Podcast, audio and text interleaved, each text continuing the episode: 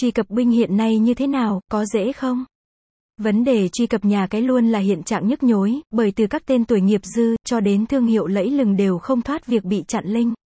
Dẫu vậy nhà cái Bing vẫn đứng top đầu những trang cực có lượng người truy cập cao nhất. Vậy các cực thủ đang ghé thăm kiếm tiền từ trang này qua các cách nào, cùng tìm hiểu. Cập nhật tình hình truy cập Bing mới nhất 2022.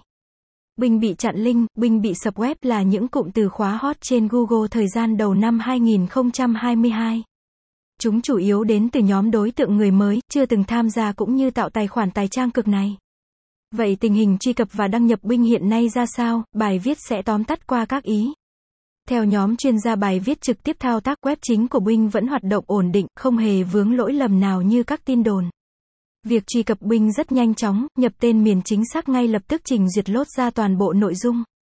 Toàn bộ các link thay thế đều hoạt động tốt, thỉnh thoảng sẽ có một vài tên miền hết hiệu lực. Website https gạch chéo bwing link